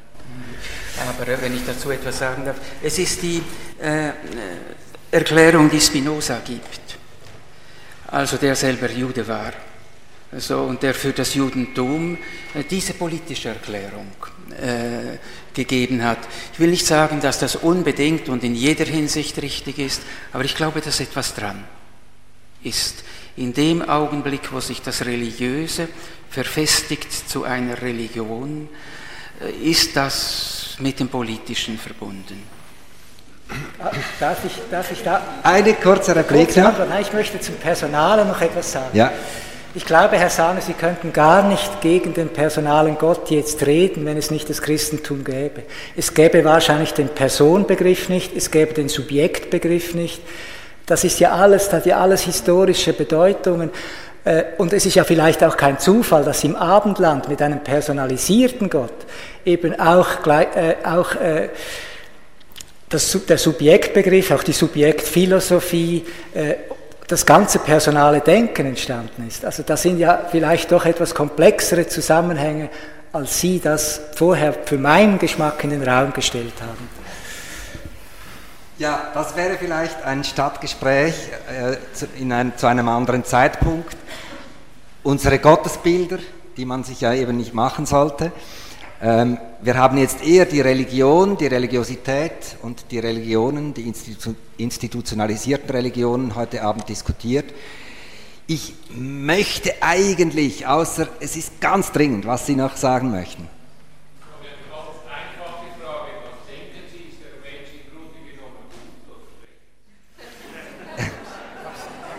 Ganz einfache Frage, ist der Mensch gut oder schlecht? Ähm, ich würde vorschlagen, wenn noch zwei, drei, vier solche Fragen kommen, nehmen wir die entgegen, aber beantworten wir sie nicht mehr, sondern einfach so als Grundfragen für uns selber, die wir mitnehmen können in den Abend hinein. Was, was wäre Ihre Frage gewesen? Ja, eine Frage an Frau Stocker. Was geben wir heute den Jungen mit an positiven Perspektiven, wenn wir einerseits das Machtgebaren der Politik haben und auf der anderen Seite das Machtgebaren der festgefahrenen Religionen. Also, wir, Sie müssen nicht mehr antworten. Was geben wir den Jungen mit an positiven Werten angesichts von dem Machtgebaren der Politik und zum Teil auch äh, angesichts des Machtgebarens der Religionen? Ich, ich habe es nicht verstanden.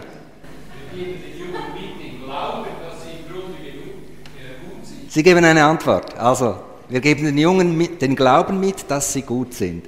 Damit möchte ich jetzt abschließen. Vielen Dank für Ihr Interesse, Ihr Kommen. Sie sind herzlich eingeladen, noch etwas hier zu verweilen und weiter zu diskutieren. Ganz herzlichen Dank, Frau Stocker. Herzlichen Dank, meine Herren.